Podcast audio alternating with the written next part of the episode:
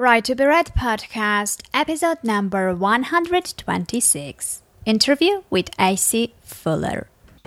You are listening to the Right to Be Read podcast, and this is your host, Ani Alexander. Hello, hello, everyone, and welcome to the Right to Be Read podcast, the podcast that inspires and encourages writers. It's me, Ani Alexander, and as always, I would like to thank you for listening to the show. I truly appreciate your time, and I hope that you're getting the inspiration, the encouragement, and the knowledge that we're trying to provide here. So, today we're having another interview. Uh, today, I will be talking to AC Fuller and AC Fuller is a fiction author. He also leads writing workshops for adults and hosts the Writer 2.0 podcast, which I highly recommend to listen. Okay, well, I guess we should just hop over and start the interview, and I hope you like it. Hello, AC. Welcome to the Right to Be Read podcast. I'm really happy to have you over. Thanks so much for having me. It's a thrill to be on with you. Yeah, well, it's it's really nice. I was very happy to be on your podcast, and you know, it's really nice to have you over on mine now. yes, I'm glad we're I'm glad we're doing it. Oh yeah, for those of you who don't know, uh, AC is the host and creator of Writer 2.0 podcast, and it's a really great podcast for writers. So if you enjoy mine, you should check out his as well. Okay, so let's talk about. I mean, this is the rare case, one of the rare cases when I'm having a fiction author over because usually nonfiction authors are uh, more frequent guests on my show than fiction ones. Right. So I'm really happy that this time we're covering fiction too, because I myself write fiction, so it's really nice. So um, let's just, you know, I know that you haven't been writing all the time and you've done various different things before. So let's just start with your personal story, personal journey of how did you end up writing fiction books? Yeah, so I was when I got out of college, I started writing fiction. That was about 13 years ago, but uh, I was also working. I was a chef at the time and I was wasn't very serious about it. I would start something and then stop it and never really do the work of editing it till the point when I thought it was publishable. So I never was that serious, but I was always scribbling things down, writing things. I wrote half of a novel and then abandoned it because I lost interest, things like that. So I was a chef at the time, and then I decided to work in journalism. So I decided to do what a lot of aspiring fiction writers do, which is to get into journalism, just to practice writing and get out into the world. So I did journalism. Uh, then I went to graduate school for journalism for a couple years. I was also editing uh, mostly nonfiction, kind of in a freelance way at the time in New York City. And uh, I was also still a chef. I did catering part time to kind of to pay my way and uh, pay the bills for my family. And after graduate school, I actually got hired to teach at, at NYU, New York University, where I taught journalism, uh, writing, and media history. Uh, and I did that for a few years. And all the while, I knew I would get back to my own writing at some point, but I think having a lot of different experiences was really good for me. Uh, at least in my in my early twenties, I don't, you know, like most people, I hadn't done very much or experienced very much, and so I think my writing was more self-referential and about me in a way that you know needed to be worked on a little bit. So then uh, I worked at a conference center. I was a chef there, and then I helped run this conference center uh, when I left NYU in 2010, I think it was. No, 2008, I left NYU and worked at this conference center for a few years. And uh, then my wife and I just decided to move to the West Coast. We live in near Seattle now, and we decided I would take some time off and she would work. She's a nurse, so I could get more serious about my writing. So I'd been writing the whole time and doing some journalism and scribbling, and then I got serious about writing novels uh, a few years ago, and and my first book just came out a couple months a couple months ago, The Anonymous Source. Wow, congratulations! So it was the first one. It's the first book. Yeah, it's my first published book. I wrote I wrote chunks of other books that and sh- that I abandoned because I lost interest in them and uh-huh. published some short stories various places.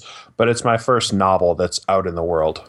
Okay, I see. Well, let's in this case, uh, let me ask you about journalism. I'm I always wonder those who studied and practiced journalism at some point, uh, how much does it help, or maybe just the opposite, just gets on the way of creative writing? Yeah, that's a great question. I, I and I think it is both of those things. I think it helps in that when you're doing journalism, you have to get used to writing a lot uh, very quickly. Uh, so you learn to write, you know, a thousand words in an hour uh, because you're on deadline and you have to do that. And you learn to write pretty well very quickly. And so I think that's a positive. You just learn that you can, even when you're in a bad mood, you can still write. Mm-hmm. Uh, even even when you don't feel like it, you can still write. Um, so I think that's very good. I think it's good that depending on what you're doing, you get out into the world, you meet interesting people, you get to interview people, it's a good excuse to cold call people and ask them about their job or about their life or about their business or about mm. their area of expertise. You get exposed to all sorts of very interesting people and interesting things. So I think that's great. Uh, the downside, I would say, one is you're putting a lot of your energy into writing stuff that you might not be that interested in. You're not putting your energy into writing your own fiction. You're putting your energy into, you know, writing a story about a town hall meeting or about a sporting event or whatever you happen to be working on. So that's a downside. And I would say for me, the biggest downside was that it's the writing style is a little bit different. You know, it's um, maybe a little bit more dry in journalism, a little less literary, a little less poetic uh, which I think can be a good thing. I like fiction that is straight to the point and is uh, as spare as possible with words. But at the same time, I think my first efforts were a little bit too dry, a little bit too spare, a little too journalistic. So I think that's a possible downside.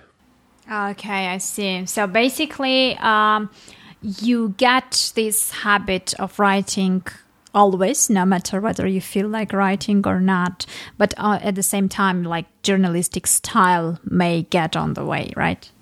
It can get in the way. And, you know, a lot of who are usually considered many of the greatest American writers were journalists and have a pretty spare journalistic style. Like Hemingway is the most famous example of that. Um, but it can get too dry sometimes if you're doing that day in, day out. And you'd mm. call Hemingway. Hemingway wrote sparely, wrote kind of in a journalistic spare style, but not. You wouldn't definitely wouldn't call it dry or you know soulless, which journalism can sometimes feel oh, yeah. like.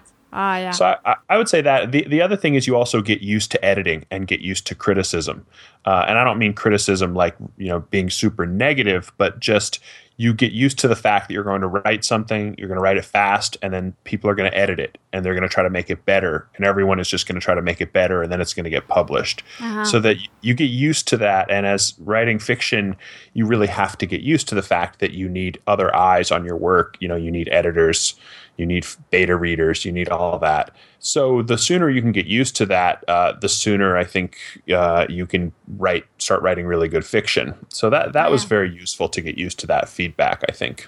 Okay, I see. Well, you were when you were writing fiction, did you already have any plan in place in terms of you know what you will be doing with that book once it's written?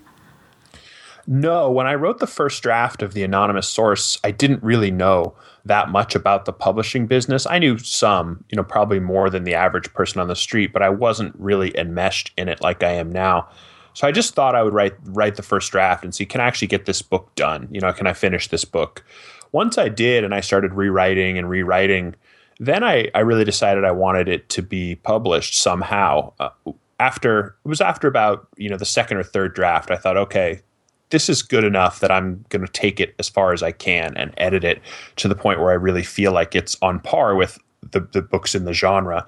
And so, which the first draft wasn't. You know, the first draft was just a first draft. But uh, so once I decided that, I, I started looking into literary conferences, started meeting agents, started talking, you know, studying the publishing world, studying self publishing, traditional publishing, and started submitting to literary agents. And I decided to really just to go through the whole process. And and I was ended up getting very close with a few traditional literary agents in New York City and they ended up passing on the book. And in the meantime I met uh, my publisher which is called Booktrope which is based in Seattle. It's a new uh, fairly small publisher here.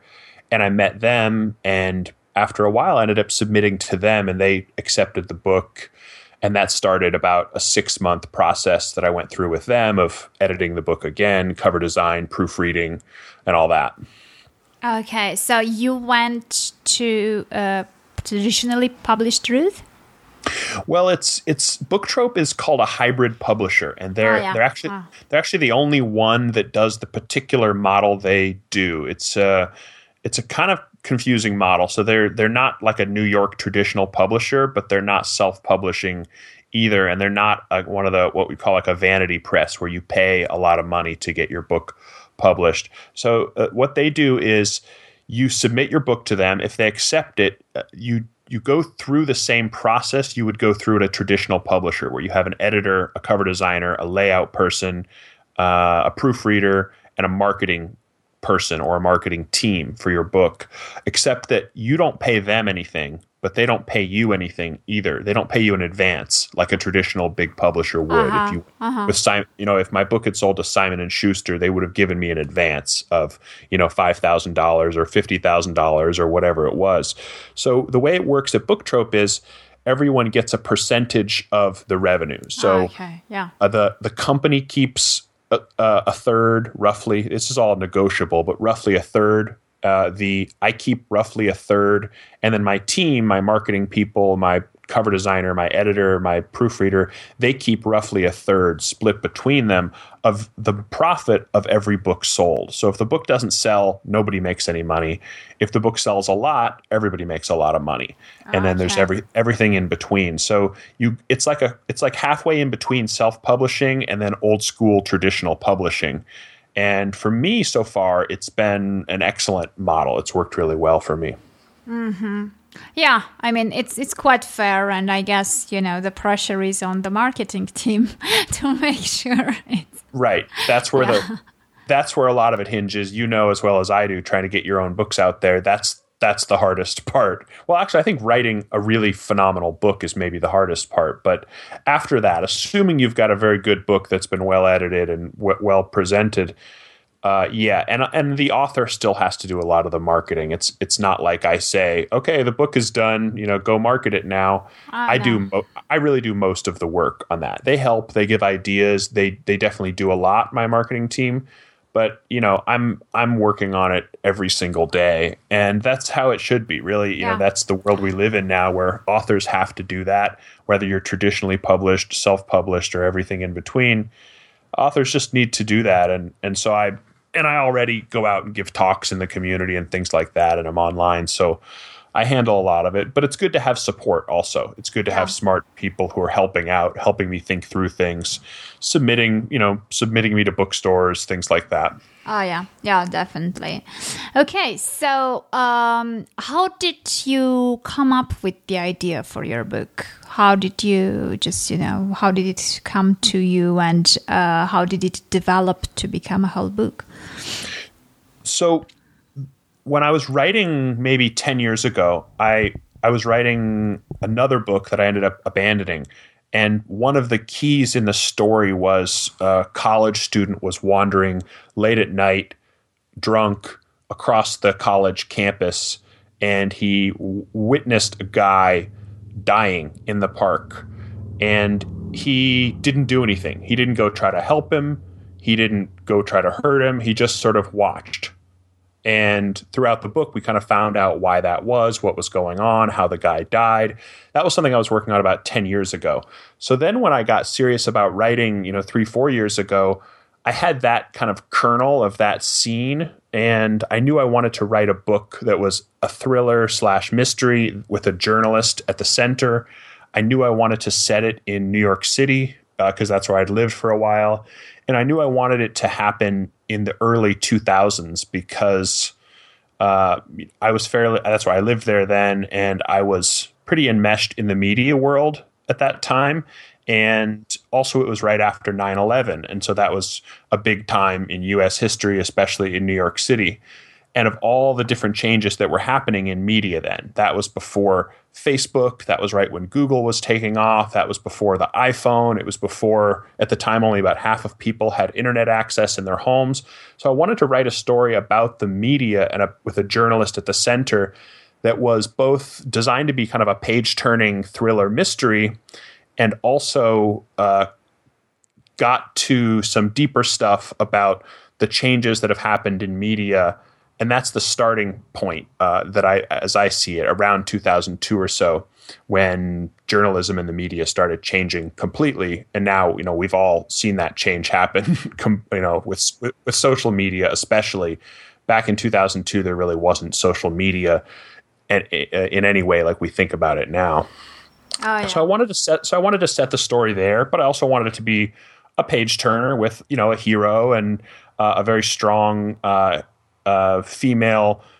I, some people think of her as a sidekick. I really think of her as like a secondary main character because she's she's a key character, and some murders and you know uh, a love affair and all sorts of classic book stuff, but set against this this media New York City backdrop. Okay, I see. So, how are you usually writing? Are you from those who outline a lot and have everything planned and only after that sit down and actually write it up or you kind of you uh, let characters uh, lead you or you are willing to be a bit flexible and see you know how it goes a little bit of both. I have the whole the the book I knew was going to be the first in a trilogy, and I'm working on the second now. And so I have a a pretty good idea of the overarching story structure of how the main the main characters and the story will develop over the course of three books. But that's just big picture stuff. Within each book, what I do is I will look at major turning points, maybe six to 10 major turning points in the book that I know are going to happen. Um, and then I will just go for it. So I don't outline in a great detail, but I will outline enough to know that, well, around halfway through the book, this is going to happen, I think. And sometimes that changes actually, but that's, I'm kind of aiming at big story points that I know need to happen in the character development or in the the plot uh, or in the relationship between two characters sometimes. So I'll aim at big things, and then if the characters end up doing something else, then that's okay too. But I, am very big into into classic story structure and the kinds of story structure that is compelling and has been compelling for thousands of years. So I try to work within a kind of rough story structure of what is going to happen with my characters emotionally, psychologically, uh, etc. Okay. So, how do you deal with criticism when you're getting a feedback for your writing? Especially, I know that you like the first books are really kind of special, and you know they're a bit different because they're the first ones, and you you you know, I don't know. At least I'm pretty emotionally connected to that book. It's it's it's a different one for me because it's the first. So uh, when you're getting feedback, and you know when uh, bet- beta readers are reading it and coming back with some things uh, they would like to change or they recommend to to do something with a text or a plot or something like that How, what's your reaction i mean i we touched it a little bit you saying that you know journalists are getting used to their texts turning around and changing a bit by editors and stuff like that. But uh, what about your creative writing? Yeah, I would definitely say it's a little harder with the creative writing because there's you know a little more personal stuff on the page. Um, with journalism, you know, it's mostly about is this sentence as good as it can be, or can we make it shorter or more efficient? And that's the kind of stuff where you just get used to that, and it doesn't really hurt. But when it's deeper stuff about characters or this is ridiculous because this person would never do this or I'm I'm bored halfway through the book. You know, things like that. You know, I I try to first of all don't believe everyone's criticism or their feedback. Uh, the book isn't going to work for everyone. You know, most Yeah. books most books don't work for everyone. You know, if you go look at Harry Potter or uh, you know, The Great Gatsby or Hemingway or the Bible, they've all got one star reviews on Amazon Oh yeah. uh, the books aren't going to work for everyone. So that's one thing I, for me, I find useful is don't trust every beta reader or every editor you have, or you don't change the book just because they don't like something. If it's, you know, it's their opinion, it's true for them, but it doesn't mean you need to change it. So what I tried to do is get as many, I treat it kind of like a focus group. I get as, I got as many people as I could, uh, di- diverse people, men, women, different ages, different backgrounds uh, to try to read it. And then if you know if three or four people are telling me the same thing, I think they're probably right. And usually, if I think they're probably right, it confirms something that I already knew deep down about the book. Oh, yeah. Like maybe maybe there's I, I knew I kind of have to fix this. This wasn't quite working, but I didn't know how to fix it. And then if I hear it from three or four beta readers, this doesn't work then it's just like confirming a deep suspicion. And then I actually get happy because I know I can make the book better. Uh, sometimes I think what hurts most is just indifference when they don't finish the book or just don't offer any feedback. You know, because then you can then you're set to you can imagine what they might be thinking. Uh, but in ge- in general, I try to keep it very professional and figure. You know, for me, the goal is always to make the best book possible. And there was really only one major piece of feedback I got on this book that was difficult to change, and that was there was a fairly large uh, secondary story for one of the main characters, Camilla Gray, the main female character in the book. She had a, a kind of a side story that wasn't working for people. I kind of knew it didn't fit into the book that well, so I had to make some significant changes to that. And I was reluctant to do that at first. Uh, it took me a few months of hearing that from a couple people that it wasn't working to make that change, but I know it made the book much, much stronger. And it just emotionally, I was pretty attached to that side story, and it just didn't belong in this particular book. So that was a little bit difficult. That was a little bit difficult, but I got over it. And that's the main thing I would say. Try to get multiple opinions. Don't trust, d- don't change something just because one person yeah. thinks it. Um, And but if enough people are telling it to you, they're probably right. Yeah, yeah, most probably. Although it's uh, you know it's always difficult to accept, and then you know it's it's not easy. Yeah. But uh, What hurt? What what what hurt especially is you know now that the book is out, and I, I'm very fastidious about you know errors and proofreading, and I you know had I read it multiple times. I had a lot of readers. I had an editor, then a proofreader, and I still got feedback that there's a few typos and things like that. You know, not very many, just a couple, and you know most books have a few. Oh, yeah. But that that actually hurt because I really wanted no typos, but it wasn't realistic. Yeah, yeah, I see. Okay, so when you wrote the book and finished your first draft, did you actually put it aside and uh, took some time off to revisit it with fresh eye, or no? Yes. uh, Well, I would say after the third draft, I did that. I, I wrote the first draft, which was really, you know, a bit of a mess. Then I rewrote the whole book over about two months. And then I took a month or two off uh, before looking at it again and got some feedback on it in that month or two. So that was after my second draft. Um, and I, I found that was necessary, and I did that multiple times actually. That I took, you know, a month off or two months off to come back to it and back to it to see it with the freshest eyes I could. I would never say they were completely free of uh, the memories of writing it and all that, but uh, as fresh eyes as I could possibly get. Mm-hmm. Yeah, I see. So uh, let's talk about uh, did you have any? I mean, how did you feel before actually, you know, the, the book was launched? Um, did you have any worries or did you, I mean, did you have any expectations and how these expectations are being realized? Like, you know, what's what's this emotional journey when when you launch your first book? Yeah, it was tough. You know, I I have a I have a good friend who's published by Knopf, which is you know probably the oldest and most respected uh, U.S. publisher, and I was talking with him in the you know six months before my book came out when I knew it was coming out. We knew it was going to come out in in July, and I said, you know, I'm really having a tough time emotionally because I'm worried about it coming out. I don't know if I can finish it in time with the editor. I'm worried about the cover design. And he said, oh, oh it's going to get way, way, way worse over the next six months. And because his, his book had come out uh, with a big publisher, big advances, etc., uh, much different than mine.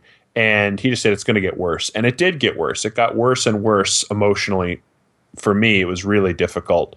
Uh, I, I had nightmares about the cover design, even though my, my, my cover designer was great. I had I had dreams where I was getting in fist fights with him over the cover design. Uh, even though nothing like that was really happening, it was just my own neurosis. Uh, dreams about you know errors that would be in the book, and then there was just the real problems that there was some subtle issues with the book, really subtle character things that I wanted to perfect and in order to perfect them, I had to become a better writer. And you know, I don't think it's perfect by any means, but like I really wanted to make it as good as possible. It wasn't just, well, let's get this thing out there and see what happens. Um, I was really trying to make it as good as I could. So there was a lot of anxiety about that and a lot of just work about that to try to get it as good as I could before it came out so yeah, it, I, I wouldn't say it was pretty. You know, I, I, I wasn't writing new stuff, which I wanted to be doing at the same time. I wanted to be working on the sequel, and I didn't get much of that done. Uh, and I just had a lot of anxiety about it. And then at the same time, there's there's actually just so much work because I had a I had a big launch team on Facebook that I put together of people who listen to my podcasts and other you know supporters and long lost people and some media people and to try to help launch the book so i was just doing tons of work on the marketing and promotion which for me is not as fulfilling as sitting down and writing new stuff by myself in my room so and then planning a big in-person book launch and library things and bookstore things. So it's just like the, the, it's like launching a new business. I know you I know you know this because you talk about this on your podcast, but it's like launching a business. Yeah. Uh, and for, and for me, that is much more stressful than say sitting down to write a thousand words, you know, every yeah. morning. So, which were your biggest fears connected to the launch of the book? Um, there's some fear besides the cover. Yeah, the cover was a big one. Um, there's some fear of. Uh, mostly, I I don't really fear the criticism as much because I knew that the book was. Uh, I knew that it wasn't going to be amateurish. I knew that it wasn't going to be like. Uh, it's not like it was a first draft. It wasn't. I knew that it was close to books in the in the genre that are successful. It was more just the the indifference. I think is worse than criticism and that's what most writers get is they get a lot of indifference it's not that people it's not that people hate your book it's that most people have never heard of you or never heard of your book and and so you know people are buying my book they're reading the book but it's not without having a major uh, publisher behind you or already being well known it's just mostly you do a lot of work and you push it out into this sea of content on the internet and everyone just ignores it so for me, just knowing that was going to happen, because I know for first time authors, that's how it is. You know, most first time authors don't break out and sell, you know, 50,000 copies of their first novel. Uh, it does happen sometimes, but not very much. So just knowing that all the work I was going to do was going to lead mostly to indifference was probably the most difficult thing. Um, and and that really nothing I could do would magically make the book take off. But once I once I accepted that that I'm just gonna I'm gonna put it out and some people will buy it and maybe more will buy the next book hopefully and slowly build a readership, then I felt okay about it. But that was the worst emotional thing. It was just kind of the feeling of God, I'm going to do all this work, all these events, all these podcasts, all this great stuff that I'm doing that I really enjoy doing, and people just aren't going to care about the book enough to enough to spend 3.99 on Amazon to buy it that's I think what a lot of people who are producing content of any kind kind of suffer these days, just because there's so much stuff out there. Oh yeah, Yeah, exactly. Well, you mentioned something very interesting, and I, I want to go that direction first. Um, you mentioned your podcast, and that your podcast listeners were in the launch team and were supporting you with your fiction book we have similar audiences on the podcast. I mean, our podcasts are for writers, right. and uh, I was, I, I mean, and I write fiction too, and I never thought that my audience of writers would be like suitable to read female fiction, for example, because in my case, my you know most of my listeners are male, as opposed huh. to yeah. So that's interesting. So I w- I'm just wondering. I mean, I I have this feeling that maybe not all of your listeners eventually read fiction. They might be nonfiction writers also among them, or you know, people who don't really kind of you know are not really specifically reading that genre. Uh, so, how did you end up creating an audience which is so engaged with you that they're inclined to help you out, even if they're not specifically interested in the book itself? Yeah, good question. And I should say it's not like most of my listeners signed up for my launch team. Really, just you know, probably five or ten podcast listeners came onto my launch team, and and you know, hundreds and hundreds of other listeners didn't come onto the launch team. So I, the main thing I would say was with the launch team, I. I promised a particular thing that I was going to do. The people who listen to my podcast know that you know my genre is thriller, and I, I really write my short stories that get published sometimes are really what would be called literary fiction, probably. Uh, but I have interest in a lot of different genres, and I bring people on my show, mostly fiction authors who write uh, everything, you know, science fiction, romance, uh, thrillers, mysteries, literary fiction, poetry and I have wide interests in just about everything. And I bring on also publishing experts, marketing people, journalists, people like that. So I think that people who listen to my show know that I have a wide variety of interests, even though I specialize, you know, in my own writing in in thrillers and in literary fiction. So what I promised with the launch group was just that a it would be to help me and they would get a free copy of my book and they could read it and if they felt compelled to write an honest review they could write one um, but also that it would be a place where they would have access to me, where I would try to connect them with people I knew, which I always try to do whenever I can. Uh, where I would uh, help them out personally if I could, where we could converse. And the main thing I promised was that I would show them um, what it like what a launch looks like from you know over a six month period. I had the group going for a long time. I think six months total uh, from writing the back cover copy to they had input on my cover design. They had input on when I got blurbs from other well known authors, what blurb to use and how much of it to use. They had input on marketing strategies. So I tried to make it fun and inclusive and educational, even for people who have no interest in thrillers or mysteries. And so I had some people sign up who are, they want to be authors. They're writing, say, science fiction and don't care about thrillers but they agreed to do it uh, just because they thought they would get some education about when they launch their own book, whether it's self-published or through a traditional publisher. Of you know, here's some ways of how to use social media. Here's how to get blurbs from well-known authors that you may not already be connected to. So I just tried to make it useful to them as much as possible. And then most of them ended up reading the book and writing honest reviews and uh, some of them didn't, and they just participated and got what they needed out of it. And overall, it was a great experience. You know, it's not enough to make a book a success, but it was it was a good start. And I did connect with some podcast listeners on a much deeper level, which was a lot of fun too. Okay, I see. So let's talk about your podcast. Um, I mean, usually um, people kind of, you know, have this big why behind such big projects like podcast, you know, writing a novel and stuff like that. So, which was your big why of deciding to launch a podcast for writers? Well, I went to my first writing conference in 2012, the Pacific Northwest Writers Association conference.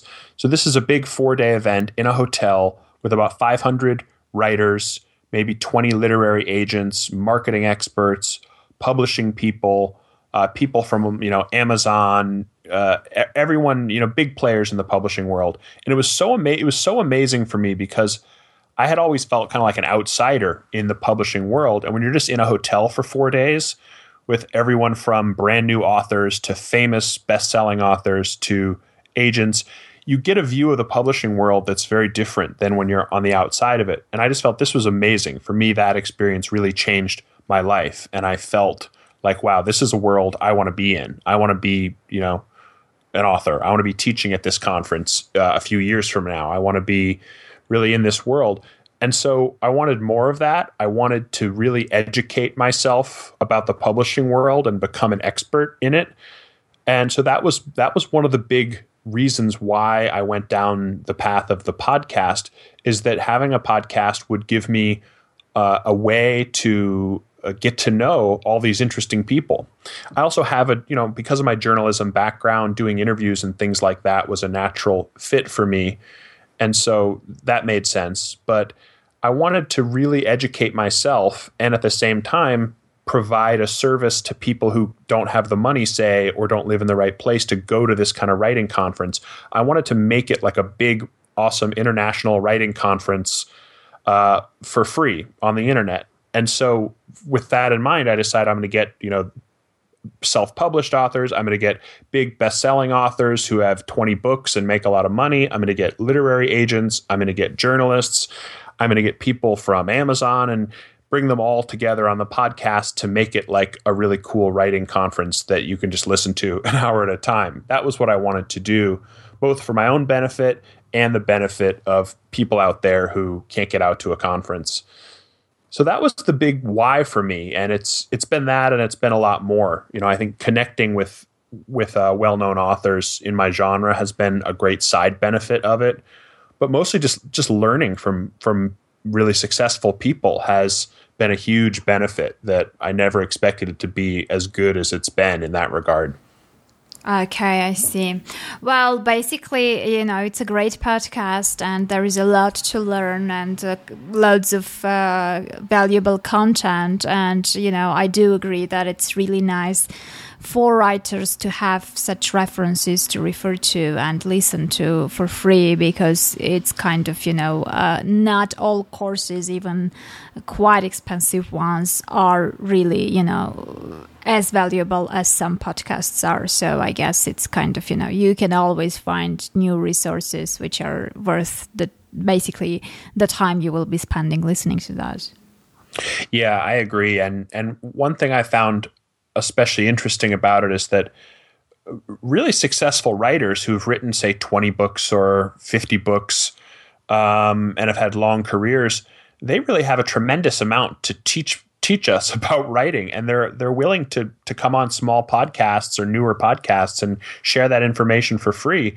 Um, and there's really nothing better than that as far as i can tell about learning how to write is talking to experts uh, who you admire about how to write. And I've just gotten so much great advice and input from writers from all different genres that I can't think of a better a better uh, education for myself. And I'm glad that some some listeners are agreeing.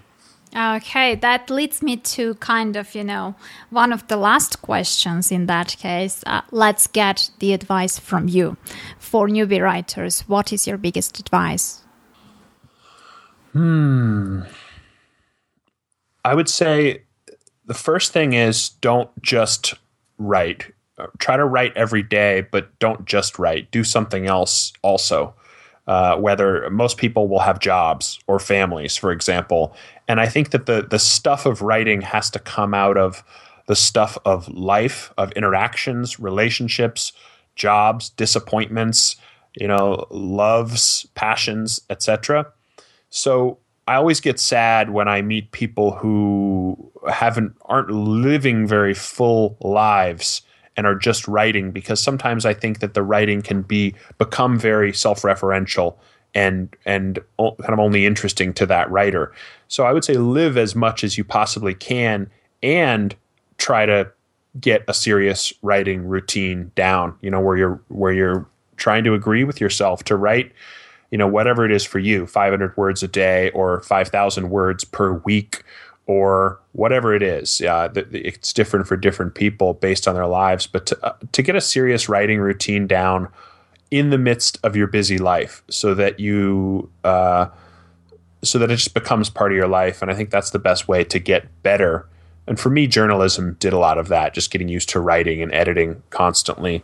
Um, but if if you don't have a journalism uh, job, then doing it on your own you know 500 words a day or whatever it is i think is the best way to get going. But not to do that instead of living. That's the main thing. Yeah very very good advice. Thank you. Okay and the last thing before we part where can my listeners find you? Uh, you know where should they go to listen to your podcast to get your book and to find out more about you yeah, so the podcast uh, is on iTunes and on Stitcher, and I think it's on TuneIn Radio too. I don't know if anyone goes there anymore, but it's the R- Writer 2.0 podcast. So 2.0, Writer 2.0 podcast.